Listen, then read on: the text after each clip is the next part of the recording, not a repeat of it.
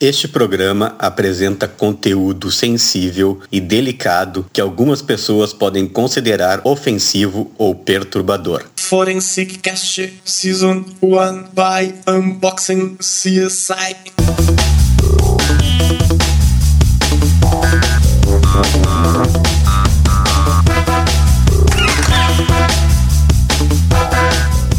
Olá, está começando o oitavo episódio de Forenscast, uma produção Unbox CSI. Eu sou o perito criminal Eduardo Lima Silva. E eu sou o perito Kleber Miller, do Rio Grande do Sul. Somos apaixonados pela perícia criminal e pelas ciências forenses. Nosso propósito é ampliar a visibilidade delas no Brasil para que sejam reconhecidas e respeitadas pela sociedade, universalizando o conhecimento e informação. Hoje vamos apresentar a última entrevista que nós realizamos durante o Interforenses, a conferência realizada pela Academia Brasileira de Ciências Forenses, que ocorreu entre os dias 22 e 24 de maio em São Paulo, considerada a principal conferência internacional da América Latina. E inclusive essa entrevista foi realmente no final do programa, no final do evento, porque em alguns momentos, inclusive, estavam desmontando estandes e isso em algum momento vai aparecer na gravação, apesar de todo o esforço que nós temos tido para melhorar a qualidade dos nossos áudios. O nosso entrevistado lá foi o Claudemir Rodrigues Dias Filho. Ele é bacharel e licenciado em Ciências Biológicas pela Unicamp. É mestre em Genética e Biologia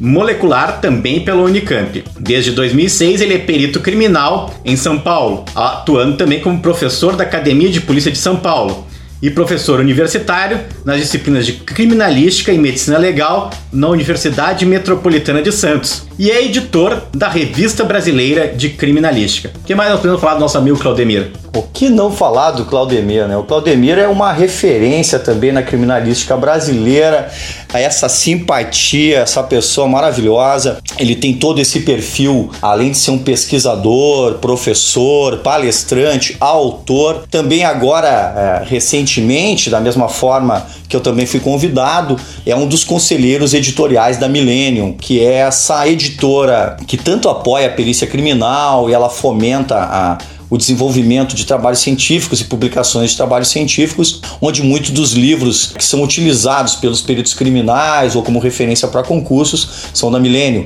E o, o Claudemir, além de toda essa atuação dele como professor e como perito, também agora está lançando uma das coletâneas da, da Millennium, é sob coordenação do, do próprio Claudemir, uma obra nova, com lançamento recente. Então foi uma, uma grata satisfação conversar com o Claudemir na terra dele, aqui em São Paulo. Até o Claudemir, sempre um perito muito ocupado, a gente tentando conversar com ele durante o Interforensics, acabamos conseguindo conversar um espaço na agenda concorrida do Claudemir. Ao final do evento, os, eventos, ah, os estandes sendo desmontados, essa bateção toda, mas essa é a característica realmente dos eventos que nós participamos.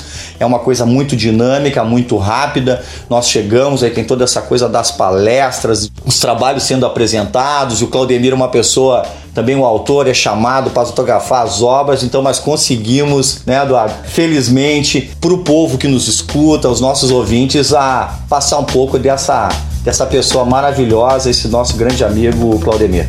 Então vamos agora acompanhar a didática do professor Claudemir. Forensic Cast Season 1 by Unboxing CSI. 24 de maio de 2019, Interforense, São Paulo. Estamos aqui com o perito criminal Claudemir Rodrigues Dias Filho, que é perito aqui do estado de São Paulo, mas também tem uma importante iniciativa de divulgação científica com um blog chamado Ciência contra o Crime e tudo mais está envolvido com esse blog, ele vai contar um pouco para nós aqui. Bom, é, em primeiro lugar, muito obrigado pelo convite para a gente conversar um pouquinho sobre perícia criminal e divulgação científica, que é algo que não tem a menor dúvida que é uma, são duas das minhas paixões, né? perícia criminal e divulgação científica, a terceira é a educação.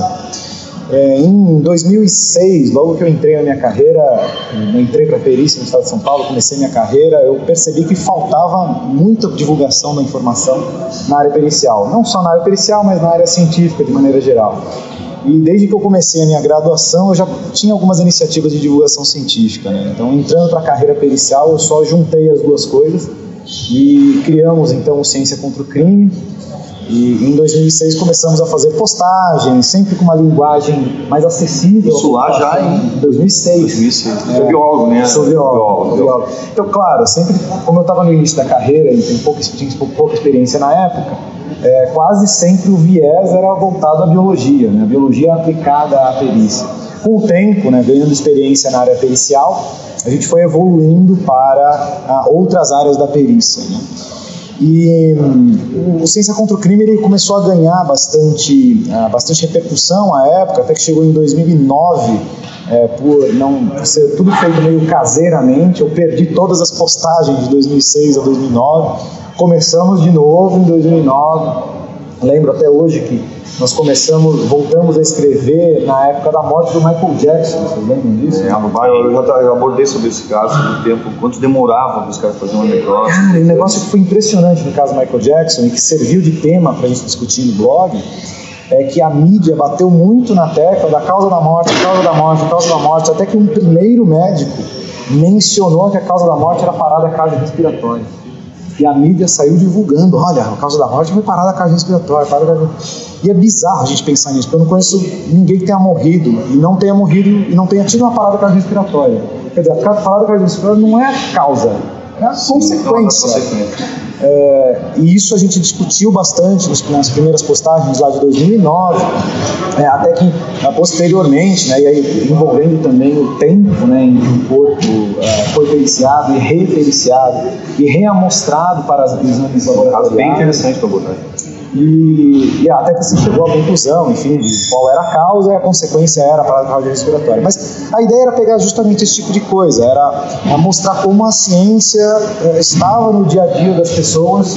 E, então, em, em primeira mão, né, isso foi divulgado em lugar nenhum ainda, mas nós temos então um projeto para o Ciência contra o Crime virar um canal de YouTube, ele já ele vai virar um canal de YouTube, nós já temos alguns vídeos gravados muito provavelmente para o segundo semestre nós já temos ele no ar, né? A gente está terminando uma parte de uma parte artística ali de vinheta e acertando som, iluminação em alguns takes que a gente precisa refazer, né?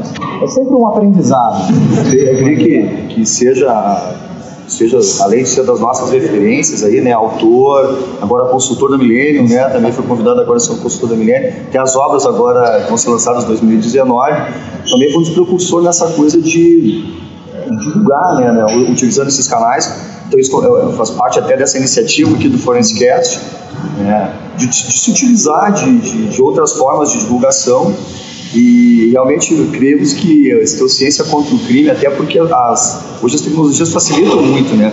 O celular, o vídeo, a, a gente conseguir fazer alguns e a gente tem, agora recordando, né, nosso início da perícia, o perito não tem muito esse perfil de falar, né?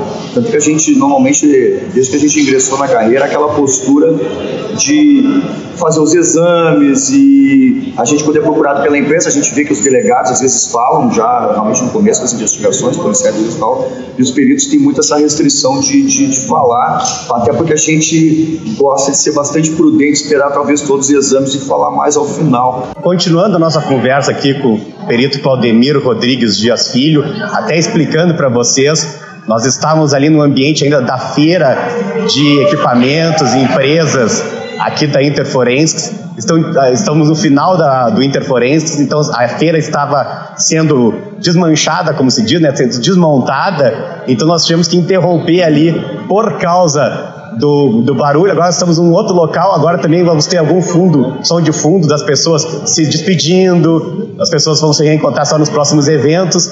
Mas mesmo assim, o importante com a qualidade do trabalho que tem o Claudemir é ouvir as opiniões dele na participação aqui no nosso Forense Cast. Então, Claudemir, nós estávamos falando, na verdade, naquele momento, a respeito de como o perito ainda tem uma dificuldade, entraves para poder se manifestar, para poder fazer sua divulgação. E aí eu também quero lembrar, né, Kleber, que em 2003 eu fui o responsável pela criação da assessoria de comunicação social do Instituto Geral de Perícias, lá do Rio Grande do Sul. E a partir dali, apresentei várias, em vários eventos, uh, congressos, seminários, palestras falando sobre isso. E um dos aspectos que vocês colocaram, que eu sempre falava assim, que diz a legislação?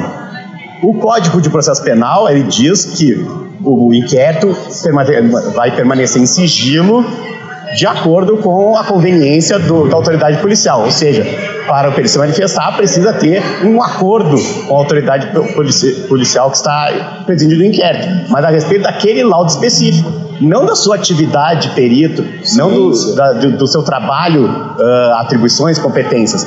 O, e o outro caso, outra situação toda é o que diz a Constituição Federal, tem toda uma série de garantias uh, que permitem que as pessoas possam se manifestar, né, vivendo uma democracia, e eu acho que isso tem que ser sempre ressaltado. Mas o Claudemir, então agora peço que tu continue o raciocínio que tu vinha desenvolvendo naquele momento. É, nós estávamos dizendo que ah, até o meio ah, pelo qual nós escolhemos fazer divulgação científica usando a perícia como, plano de fundo, é, foi influenciado por essa, essa mania de implantar na cabeça do perito, quando ele entra na carreira, de que ele não pode se manifestar. Né? É, isso porque tanto é assim que nós escolhemos o meio blog, né? nós escolhemos o meio escrito porque sempre nos foi implantado ali, colocado que, olha, o perito ele não fala, ele sempre se manifesta por escrito, né? E isso, inclusive, influenciou nesse, nesse aspecto. Claro que o tempo foi passando, as coisas estão se adaptando, mídias sociais começaram a ganhar uh, força, né? É, o Kleber estava falando, né, do, do, encontro que vocês uh, tiveram, isso é bastante importante, é uma, é uma, uma maneira de se trocar experiência de como fazer uma divulgação de melhor qualidade. É, eu estou sempre preocupado preocupado com dois aspectos com a divulgação científica, né, com a divulgação pericial. Né? O primeiro deles, evidentemente, é manter a qualidade da divulgação. Não adianta nada eu fazer divulgação por fazer divulgação, se eu não tenho qualidade. Eu tenho que ter conteúdo técnico palatável ao não técnico. Né? É, como nós costumamos dizer no mundo da, da, da, da divulgação científica, né, o nosso trabalho é um trabalho de tradução. É, o, o, jornalista faz isso muito bem, né? Ou às vezes nem tão bem assim, né? Porque nesse aí processo de interessante realmente. Porque aí nesse processo de tradução sempre existe ali o lost in, in translation, né? Assim, é. A gente perde um pouco da informação, às vezes tentando simplificar demais a gente acaba escrevendo ou ah, ah, traduzindo de maneira errada aquela informação, que aos olhos do técnico muitas vezes é, é, uma, é um erro grosseiro mas aos olhos uh, de um leigo, ele simplesmente não percebe o erro ocorrido nesse processo uh, de tradução. Então, é, esse é um primeiro ponto, né? Nós termos qualidade uh, de conteúdo e qualidade de tradução desse conteúdo, né? É, e o segundo ponto, evidentemente, é, é fazer isso sem, de alguma maneira, uh, expor uh, vítimas, expor suspeitos, ou seja, fazer isso dentro de todos os parâmetros éticos que a nossa profissão exige que nós tenhamos. Né? Como você disse muito bem, Eduardo, é, é, nós não, não, não temos a, a, prerrogativa de falar especificamente de um caso abertamente à mídia, mas isso não significa que eu não posso uh, elaborar uma situação hipotética que se assemelhe a um caso uh, real para explicar um procedimento científico, né? um método científico aplicado àquela situação real. É, é nesse, esse eu acho que é o ponto central da divulgação científica uh, pericial que a gente deveria se ater. Né? Então são esses esses dois pontos, uma questão ética e uma questão de qualidade de conteúdo. Claro que a mídia que você está usando para isso influencia diretamente na maneira com que você vai fazer essa divulgação. Né? É, hoje eu tenho a, a oportunidade, tive a oportunidade de publicar é, alguns livros, né, livro pela editora Milênio, como organizador do, do, do, Introdução à Biologia Forense, alguns capítulos, né, alguns outros livros também da, da editora. Tá também, não, metodologia eu não estou, eu estou no, no, Ciências Forenses, no Ciências Forenses estou no Insetos Peritos, é, e, e, uma coisa que é curiosa, né, nós como técnicos, é, escrevendo em livros técnicos, a gente se mantém no tecnicismo, né? Nós usamos uma linguagem que, é, em regra, é uma linguagem bem mais aprofundada e bem menos palatável para o leigo. Claro que com a introdução à biologia forense, a gente procurou não ser, claro, ser técnico, né, para que a informação seja relevante para o profissional, mas ao mesmo tempo, em vários pontos, nós criamos ali ah, explicações mais ah, palatáveis ao, ao não, não entendido. Justamente porque a, a, o mercado universitário vem se interessando muito pelas ciências forenses, né? É, pouca gente fala disso, mas esse, querendo ou não, é mais um dos efeitos CSI, né? Se vocês tiverem a oportunidade, talvez no Rio Grande do Sul dê para fazer esse tipo de estudo também, mas se nós pegarmos ali 2004, que foi quando o CSI começou a passar no Brasil, pegarmos os concursos para perito criminal antes de 2004 e depois, e depois de 2004, talvez a relação candidato-vaga seja muito maior porque o interesse passou a ser eu acho maior, que agora né? essa coisa já está indo até e é um trabalho que eu tenho visto com, com os pessoal que a gente vê, que tem divulgado muito nas mídias, é às vezes até a escolha da faculdade. Antes, porque a pessoa fazia a faculdade e ia escolher aonde ela ia trabalhar. Hoje, ela já está influenciando até em quem, que faculdade tu vai fazer, para onde tu vai trabalhar. Uhum. Porque nem todos os cursos eles permitem ser perito criminal. Uhum. Então tem algumas áreas da, da perícia criminal, e até um da, desse, desse pessoal que a gente estava comentando aí, que são os, os CSI influencers, né, que o pessoal denominou isso, que é esse pessoal do Instagram que tem divulgado massivamente bastante, talvez até Claro, cada um com a sua forma, né? Mas tem atingido um grande público isso aí. E para o pessoal começar, às vezes até saber qual curso, às vezes que tem mais vaga para concurso para perícia, pelo interesse que a gente. E nós temos visto isso nos seminários, nossos uhum. congressos. Porque eu me lembro lá no começo, nós acho que somos quase contemporâneos, eu comecei lá em 98, praticamente, a, talvez seja um pouco mais recente, ah, eram só peritos. Uhum. Só peritos que nos eventos. Uhum. Os eventos eram menores, os eventos começaram a crescer. Daqui a pouco a gente começou a ver os, os, as pessoas formadas, daqui a pouco começou a ver os estudantes já, e agora quando a gente vê, tem gente aqui que é de segundo grau, que não está nem na faculdade, uhum. e já está aqui interessado, lendo, lendo as nossas obras, lendo, assistindo nossas palestras. Eu, eu, eu arrisco a, a, ir além do que você está dizendo, Kleber. É, a transformação que, que nós estamos vendo acontecer, ela é mais ampla ainda do que isso, porque veja bem, é, não só a escolha do curso universitário está sendo influenciada, como o próprio curso universitário está sendo influenciado. Vou te dar dois exemplos, né? É, o sujeito ele quer ser perito criminal e ele já sabe disso, ele tem, enfim, tem um interesse por isso desde o ensino médio. Aí ele escolhe, por exemplo, no meu caso, escolhe fazer uma faculdade, uma, um bacharelado em biologia, em ciências biológicas.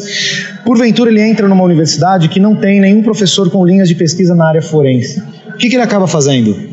Das duas, uma. Ou ele começa a fomentar que as semanas acadêmicas eh, tenham temas relacionados à perícia, né? É, ou eles começam a se movimentar para fundar as chamadas ligas acadêmicas de ciências forenses, ligas acadêmicas de medicina legal, liga acadêmica de biologia forense, ou clubes acadêmicos. Então, quer dizer, estou suprindo. Ele está trazendo o conhecimento que aquele, aquela universidade porventura não tem. Isso é fantástico.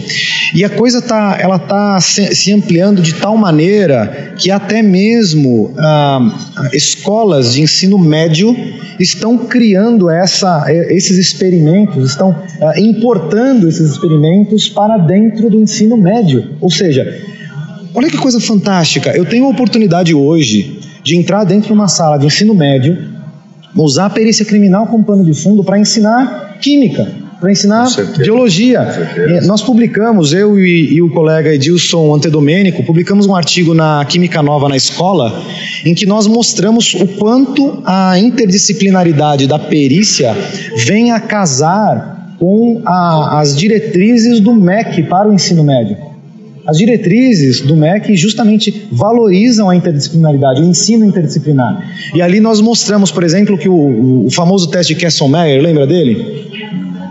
O teste de Kesselmeyer é um, é um teste de fenolftaleína para sangue. Ah, Lembra desse teste? Lembra como funciona esse teste? Conheço o teste, não conheço o nome. Olha, é. olha aí. O teste. Mas isso, é uma coisa, né? isso aí é até uma coisa desse, desse nosso canal, é isso. Ah, o Eduardo reforça muitas vezes, a gente cita uma coisa e, e aprofunda aqui um pouco claro. essa parte técnica, que é, um, claro. é, uma grande oportunidade, ainda mais um especialista que vem tu, né? É, eu, eu gosto de falar do teste de Kesselmeyer por vários motivos. Primeiro que quando eu entrei para a carreira pericial, nem sabia me explicar direito como funcionava o teste de Kesselmeyer. Só te dava o um kitzinho. Me dá ali, olha, aqui está o reativo, aqui está a oxigenada, aqui está um suave, se vira aí. se vira é uma coisa...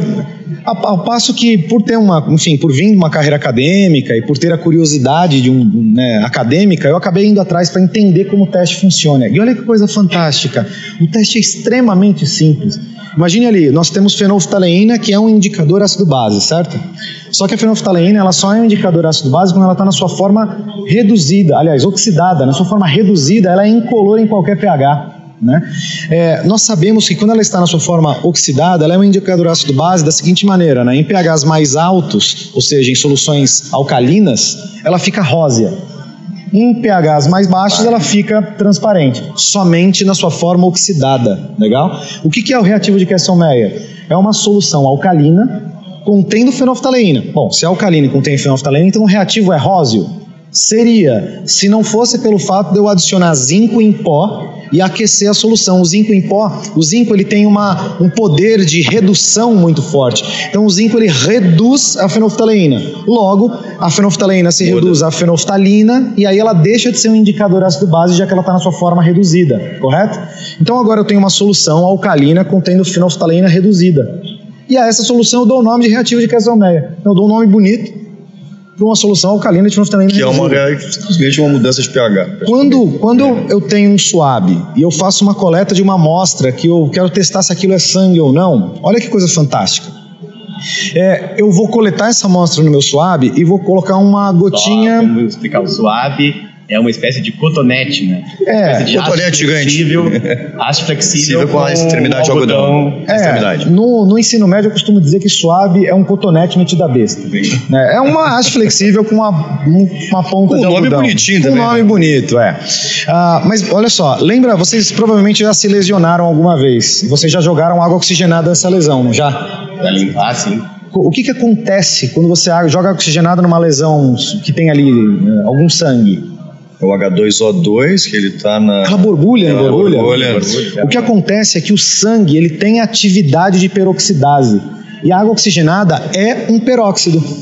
Então, o sangue, tendo atividade de, de enzima peroxidase, ela- isso, isso equivale a dizer que ela é capaz de pegar um, pegar um peróxido e decompor em água mais oxigênio gasoso. Que é o oxigênio que, que, que sai da. A borbulha que você está vendo é oxigênio gasoso. Liberado. Ele, ele Beleza? está num outro número de oxidação também, né? Porque o H2O está no muda. Olha o que vai acontecer. Quando você coleta lá no seu suave, né, no seu cotonete metido da besta, uma amostra que você quer saber se é sangue, pinga uma gotinha do reativo de Kesselmeyer, a princípio não acontece nada. Quando você pinga uma gotinha da água oxigenada, se tiver sangue na amostra, o que, que vai acontecer com essa água oxigenada? Vai. Se decompor em água mais, Mais oxigênio, oxigênio. correto? O que, que o oxigênio faz de melhor na vida dele? Oxida. Nesse caso, oxida quem? A fenolftaleína. Quando ele oxida a fenolftaleína, agora a fenof- a fenolftaleína oxidada, ela passa a ser um indicador ácido base, mas a solução era alcalina, logo ela fica rosa. Por que, que eu estou falando isso para vocês? Porque todos os conceitos envolvidos nesse teste são conceitos de ensino médio. Uma química básica. É química básica, conceito de ensino médio. Muito Então- do que a gente faz aqui. Então, é, usar isso. É, imagina que você, como professor, entra dentro de uma sala de aula e você vai ter que ensinar conceito de base de arrênios, conceito de ah, ácido de arrênios, é, indicadores de ácido base, componentes do sangue, ah, ação enzimática. Prender a atenção de um aluno de ensino médio com isso não é muito fácil.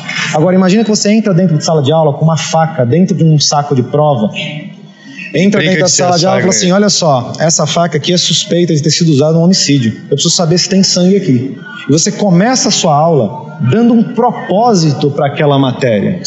Isso é fenomenal. Eu já Fenomenal, fiz isso. fenomenal. É, é- é, você- a, a maneira com que o aluno se engaja com o seu conteúdo é muito fenomenal. É- Eu vou, é- é eu vou abrir uma janela aqui que o Eduardo falou no outro podcast, que é uma coisa muito interessante. O nosso concurso, nosso concurso para perito criminal, era química, física, biologia, português, Inglês, legislação. inglês e alguma legislação. Olha só. Ou seja, era o básico. Básico. Eu, eu me lembro que parte do que eu estudei para perito criminal foi para os livros de cursinho. Perfeito. Livros de cursinho. E que mudou muito. Sem dúvida. coisa mudou muito. É, agora os concursos, essas coisas que acho que muita gente vai estar ouvindo a gente, é, vai querer prestar concurso para perito criminal. Tá, tá. Hoje a, a disputa é muito grande. E, e talvez com esses canais, com isso, a disputa vai ser maior ainda. Porque o, o que, que nós também, de uma certa forma, esperamos é que o nível da perícia criminal cada vez aumente mais, pelo interesse das pessoas. E como essa seleção vai ficar mais forte ainda, cada vez mais a nossa resolução dos crimes vai ser melhor. Porque as pessoas, cada turma que entra, nós vemos a qualidade. No nosso tempo, ah, eu, eu- nós entrevistamos outros aqui, o Celito, o, o Tininho, que ele. Os peritos eram nível médio. Passaram para nível superior, e hoje é nível superior. E hoje nós vemos, a nossa turma, por exemplo, muitos entraram, eram, só tinham é, uma formação. Hoje as pessoas às vezes entram com mestrado, com doutorado, com pós-doutorado, o nível que está virando, que está se tornando a nossa polícia criminal. Olha, é bem curioso isso, porque de certa maneira é, essa transformação que a gente está comentando aqui, ela também, ela também acontece nos concursos públicos. É, veja, eu sou professor da Academia de Polícia de São Paulo, né? E nós tivemos um grande concurso em 2013 para 447 vagas. Ah, mais recentemente, agora faz o que 15 dias talvez, nós tivemos aí um- uma publicação de diário oficial para 257 nomeações desse mesmo concurso. Então nós temos turmas constantemente na academia de polícia nos cursos de formação. E eu tenho a, a oportunidade de dar aula para essas pessoas. E isso que você está dizendo, Kleber, está cada vez a- a- as pessoas estão cada vez mais qualificadas para a, carreira de perito criminal. É, eu- A minoria hoje dos, co- dos colegas que estão ah, entrando para fazer o curso de formação não tem uma pós-graduação estricto sensu. No mínimo tem mestrado. E eu vou além. Tem gente, tem muita gente com pós-doutorado entrando no curso de formação. é, tá? O que é fantástico. Por quê? Como vocês disseram agora há pouco, o perito não sabe tudo. Eu não sei tudo. Então eu tá dentro de uma sala de aula com, sei lá, meia dúzia de mestres, com, sei lá, uma dúzia de doutores, com dois ou três pós-doutorados, né, pessoas que têm pós-doutorado, é uma oportunidade espetacular para trocar experiência. Eles com as especialidades, com as especialidades que cada um tem, e eu com a experiência de perito mais generalista, já que sempre trabalhei em local de crime. Então, é, essa troca, ela tem que ser fomentada, não só aqui em São Paulo, como a gente vem tentando fazer, como eu sei de iniciativas também em outros estados que estão acontecendo. Eu quero aproveitar então, já que tu entraste nesse detalhe, né, de perito generalista, atendimento de local de crime, né, tu estás atualmente lotado na cidade de Registro, aqui em São Paulo, né, fica a 250 quilômetros aqui da capital, é, em direção ao sul, mais próximo ao Paraná, e queremos saber um pouco da tua carreira lá, como foi chegar lá, como foi encarar o primeiro local de morte, casos interessantes que tu acabou conhecendo, atendendo, né? E toda a questão emocional que isso também envolve, né? Todo o lado humano que nós peritos também temos, que muitas vezes as pessoas são glamorizadas, né? Mas apesar de que eu, que eu digo, todos nós aqui somos viciados em perícia, adoramos perícia, mas existe todo um lado que necessita um preparo emocional. Coitado dos peritos também bate um coração. É, os brutos também amam, os peritos É, os também têm coração. também, também têm coração. É, bom, eu, eu em 2006, né, quando eu fui para a academia de polícia fazer o meu curso de formação, foi um curso de formação relativamente longo, e eu não fui direto para registro, né? A maior parte da minha carreira eu trabalhei na equipe de perícias de Americana, equipe de perícias criminalísticas de Americana. Fica no interior do estado de São Paulo, mais ou menos 30, 35 quilômetros de Campinas. E nós atendíamos ali a nove municípios, né, com uma densidade demográfica relativamente alta. É, hoje a equipe americana é a equipe que atende a menor área territorial, mas em termos de densidade demográfica é uma das maiores. né? A gente tem uma demanda lá de 14 mil casos ao ano. Né? E eu fui direto para lá e era, era interessante porque a maior, a maior preocupação dos meus colegas de turma de, de, de perito era lidar com cadáver. E, particularmente, eu não, não tive esse problema, mesmo porque dentro do meu curso universitário eu tive aula de anatomia, ah, eu, o meu pai é médico e eu, eu costumava, né, na minha adolescência, acompanhar os plantões do meu pai, né, É principalmente mais quando ele normal, trabalhava né, na dessa emergência. área, né, da biologia, da medicina, o pessoal Sim. entra muito mais tranquilo na, no local de morte. Sim. né? Evidentemente que isso não quer dizer que em algumas situações aquilo não me abalou ah, ah, momentaneamente ali, eu tive que respirar fundo para dar atendimento. Né? Em especial, é, casos envolvendo crianças. Né? Sempre é mesmo. É, sempre que envolve uma- um caso com criança, Tu aquilo. Pois é, eu tenho um filho, um filho de 10 meses. 10 meses. E- novinho. então eu dou plantão em casa e na polícia científica, né? Porque não dorme aquela Não criatura. Mas é uma delícia, imagina. Ele, ele é a alegria da nossa vida.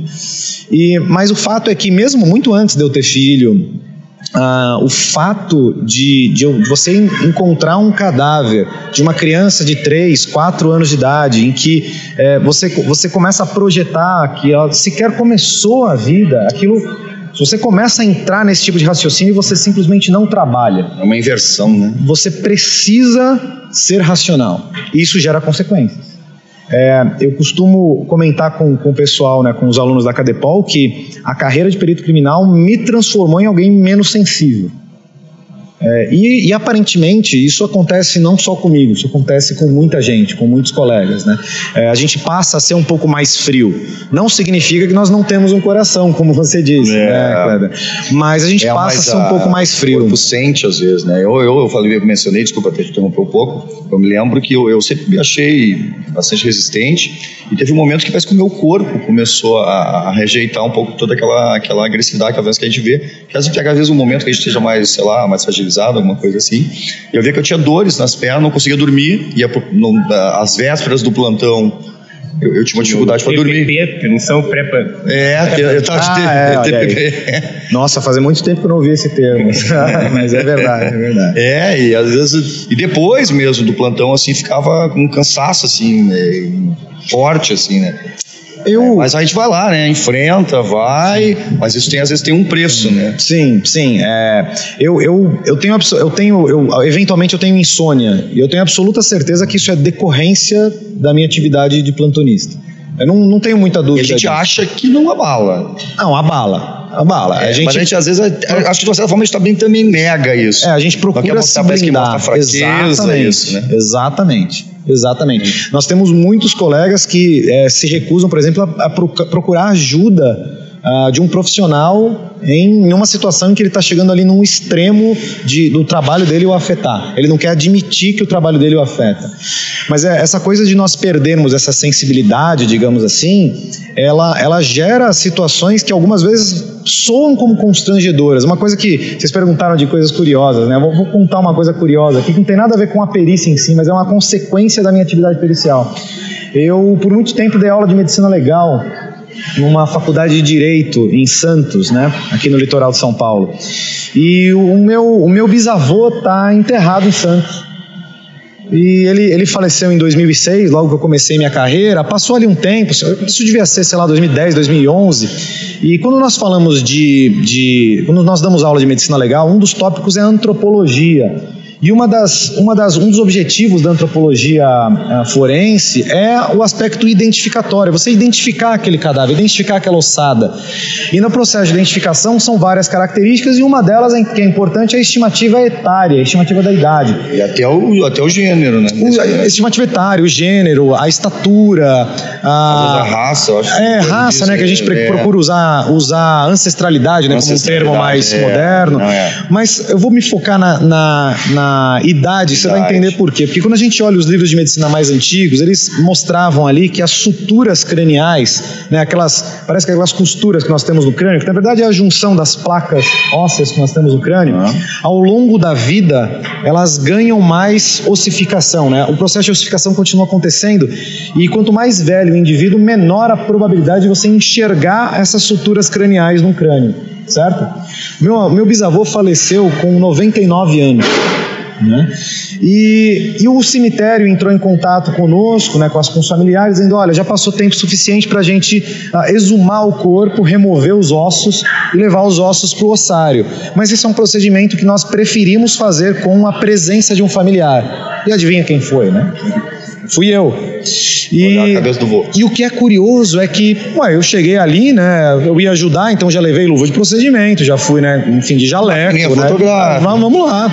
A hora que eles removeram o, cada, o, o caixão e abriram o corpo, a primeira coisa que eu. Não, eu fiz sem pensar. sério, Olhar o- de coração, sem, sem pensar. Eu olhei pro crânio do meu bisavô e não tinha nenhuma sutura. Eu não tive a Como se menor fosse uma dúvida. única, como se fosse uma coisa única. Se- Exatamente. Porque, querendo ou não, 99 anos, ele teve tempo suficiente para que esse processo de justificação desa- fizesse com que desaparecesse essas suturas craniais.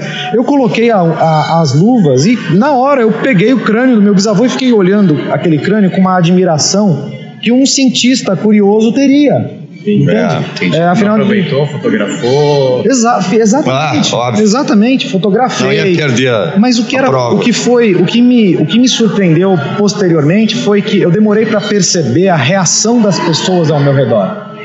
Porque quando você faz essa exumação, tem lá uma série de funcionários do cemitério, é, vai lá um representante ah, da prefeitura, enfim, tinha lá uma meia dúzia de pessoas. E as pessoas olhavam para mim com cara de espanto, como, o que, que você está fazendo, entende? Você está com, com- o crânio do seu bisavô na mão? Como assim você enfiou a mão no... Olha, aquilo é um objeto de estudo. É meu bisavô, morro de amores por ele, me ensinou muito, é, tenho um carinho muito até o grande. morto ajudou a te ensinar. E ele morto continuou me ensinando. Isso é, fantástico. É. Né? É, mas a reação da. Depois, claro, depois eu parei para pensar, falei, nossa, Nossa, realmente, né? Tô. Eu, mas aquilo foi tão natural para mim, é tão de certa, é, a- aquilo que eu estava dizendo antes, né? Como a gente perde a sensibilidade de que, mas na verdade aquilo é tão natural para nós, né? Para o nosso dia Eu a nem dia. sei se é perder também, claro, tem um pouco disso, tu perder a sensibilidade, mas tem uma coisa que eu comentei às vezes até em família, às vezes com as pessoas que, que são próximos, né, a- os teus filhos da família, que tu pensa como perito. Exatamente. Quando tu diz que tu pensa como perito, é, o que, que é isso, pensa como perito? A gente sempre faz aquele raciocínio lógico, causa-consequência. é, a gente começa em vários momentos da, da, da, da vida e em várias situações a gente acaba. Tu não consegue mais desvincular o Claudemir do, do perito, o Kleber do perito, o Eduardo do perito. A gente não consegue. A pessoa tá ali, mas o perito parece que ele, ele vem antes. Perfeito. Vem antes do, da gente mesmo. Perfeito. É uma coisa. Eu, eu, eu tenho essa sensação. Perfeito. E é algo que eu- a gente tem colocado desde as primeiras edições aqui do Forensic Cast, que nós estamos levando esse tipo de visão do mundo da perícia para algumas pessoas que não têm esse contato, e não conhecem, não sabem e têm curiosidade, querem saber. Uma preocupação que nós tivemos é que na abertura do Forensic Cast tem um alerta, é que esse programa tem um conteúdo delicado, sensível, que algumas pessoas podem considerar até perturbador, né?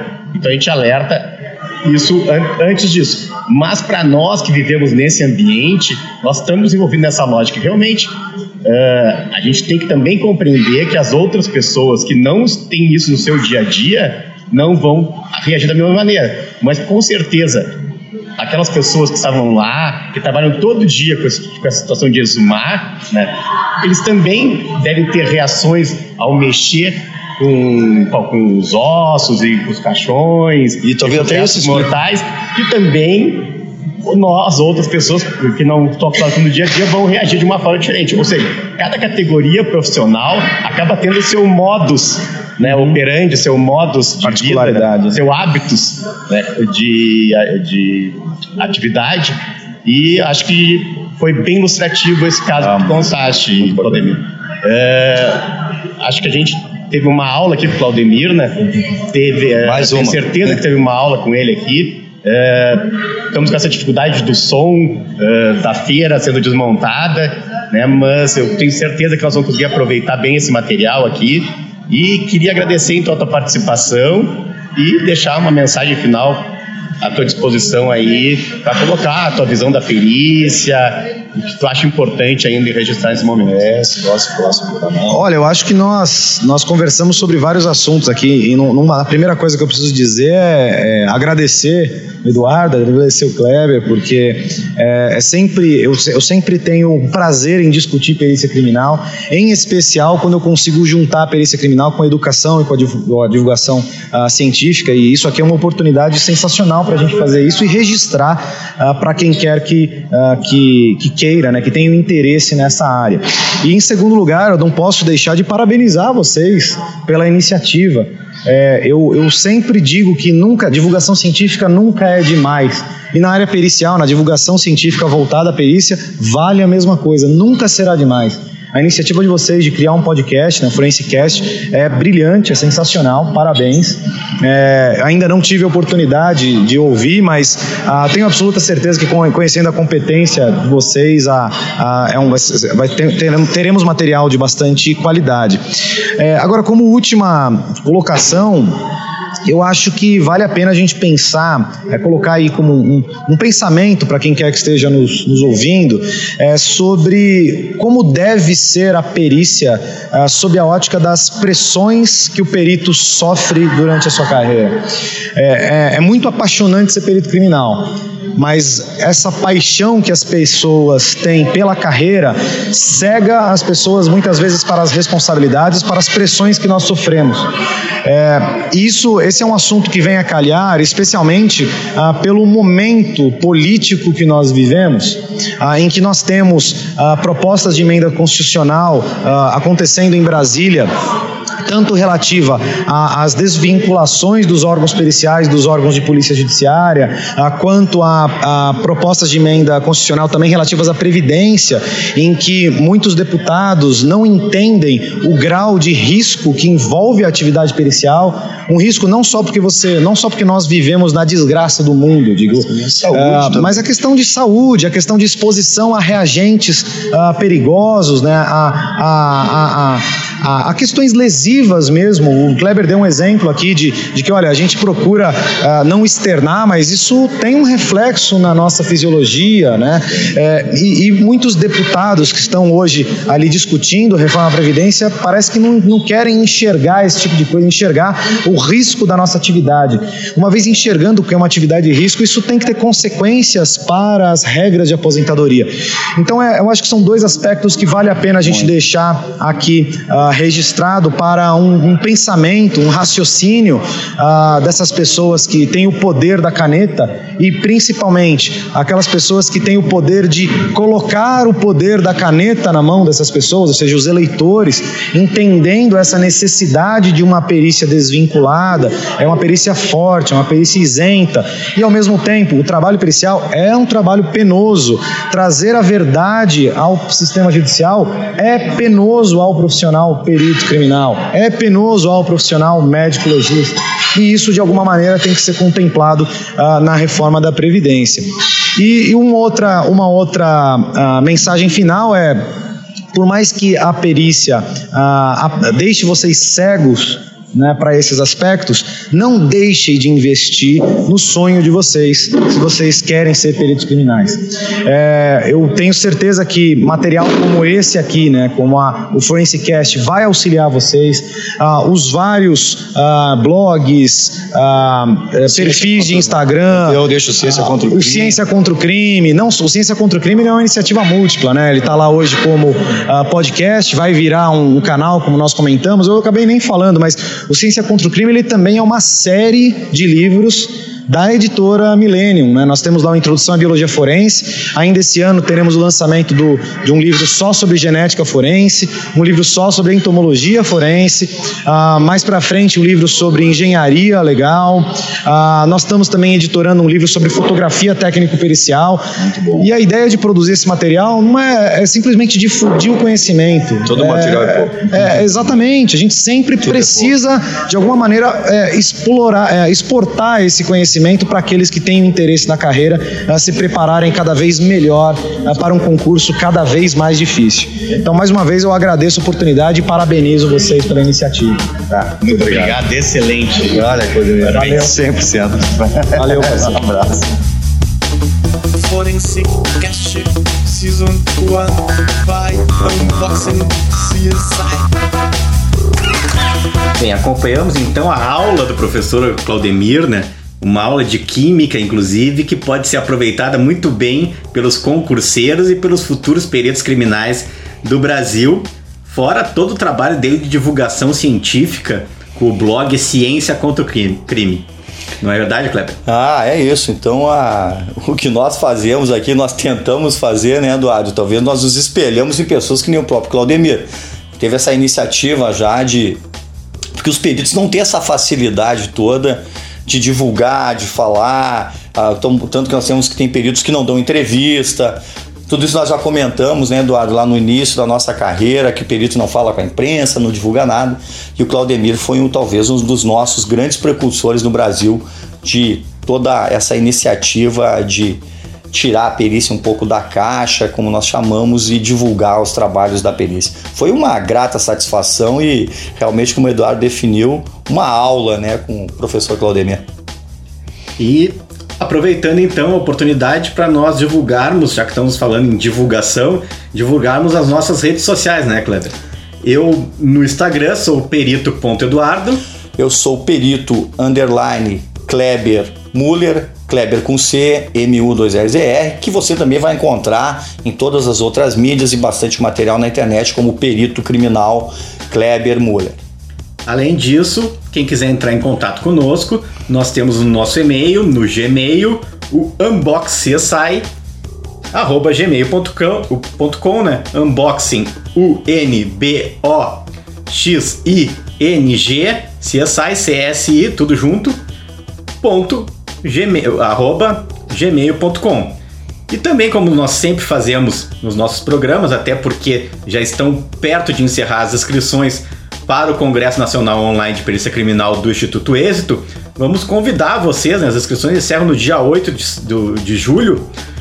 Para se inscrever no Congresso, basta acessar cnpc.institutoexito.net.br C C não, Charlie November Papa Charlie cnpc.institutoexito.net.br e lá você vai ter um acesso imediato a oito palestras, nas quais a palestra do Kleber Miller a respeito do caso Odilane Oglione, a mãe do menino Bernardo, onde se discute se foi homicídio ou suicídio, lá todas as informações sobre isso. Eu tenho uma palestra sobre grafoscopia, e depois, quando começa o evento, no dia 12 de julho, 13 palestras vão entrar no ar, poderão ser acompanhadas durante 60 dias com direito a um certificado de 21 horas.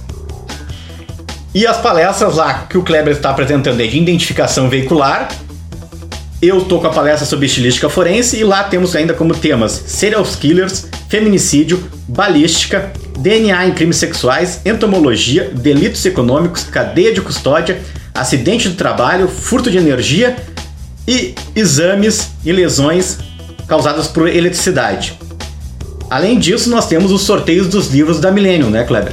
Isso, então, referindo a esse evento, então é importante que quem acesse esse evento saiba, o valor é um valor baixo e uma coisa que é característica da perícia. Os peritos normalmente são especialistas em suas áreas, então cada uma dessa palestra, dessas palestras ela é ministrada por um perito que ele é especialista na sua área. Então vocês têm oportunidade num evento que ele é online, que você acessa a qualquer momento essas palestras.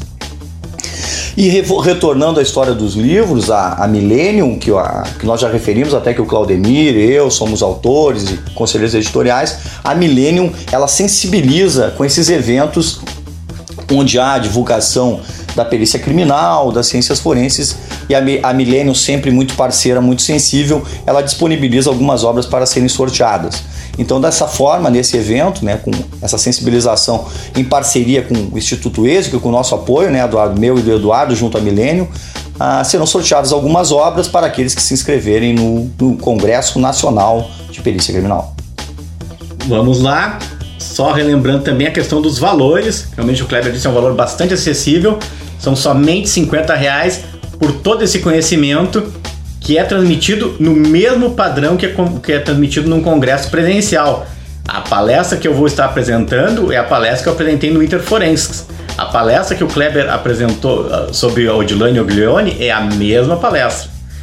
Somos apaixonados pela perícia criminal e pelas ciências forenses. Nosso propósito é ampliar a visibilidade delas no Brasil para que sejam reconhecidas e respeitadas pela sociedade, universalizando o conhecimento e a informação.